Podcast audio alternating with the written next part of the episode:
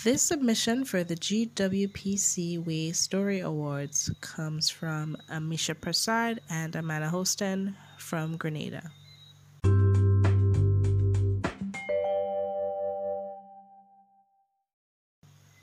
Matching water supply to demand in Carriacou. Lessons about adapting to changing water supply can sometimes be learned by looking no further than your next door neighbors.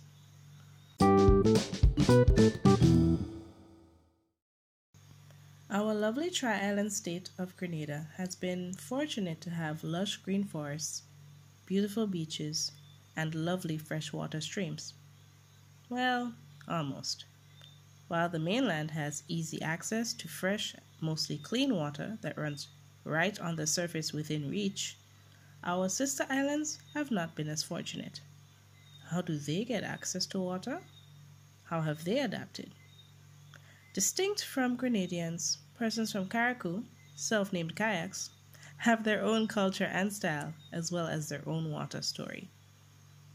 Carriacou receives much less rain on average during the dry season than the mainland, resulting in no permanent stream flows.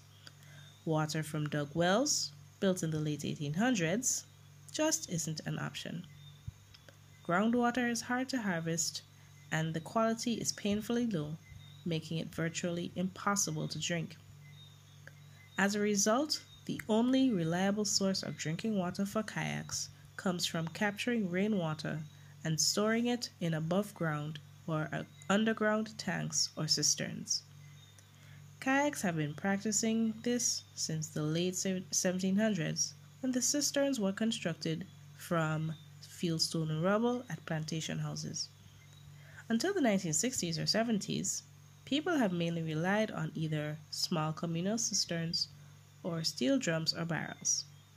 Even then, with a small population, adequate water supply was a struggle, especially during the dry season.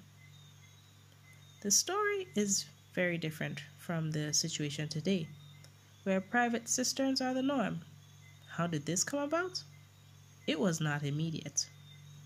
For decades, it has been common practice for working age islanders to migrate to developing countries like the UK, Canada, and the US in search of more job opportunities.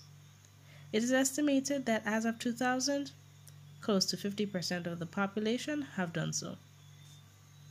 Remittances are then sent to their relatives in Carriacou to improve their living conditions not just limited to providing basic necessities, but to improve or increase their living spaces, and that includes their rainwater storage.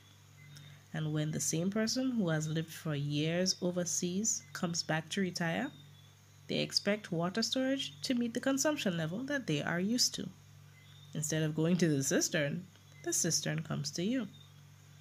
Currently, private residential cisterns have increased capacity and the means of distributing water to the common water points in the residence.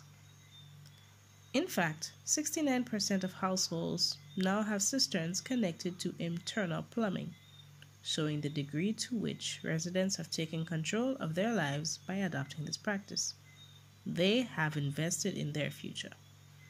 Rainwater harvesting in Carriacou is a testament to the resilience of its people with the impacts of climate change on water supply a current and future threat, mainland Grenadians can learn a thing or two from their resilient kayak neighbors by adopting rainwater harvesting as a measure to conserve water and increase their own water supply. Thanks for listening. If you want to find out where we sourced our information from this story, Check out Roadmap on Building a Green Economy for Sustainable Development in Carriacou and Petite Martinique, published in 2012. Again, thanks for listening.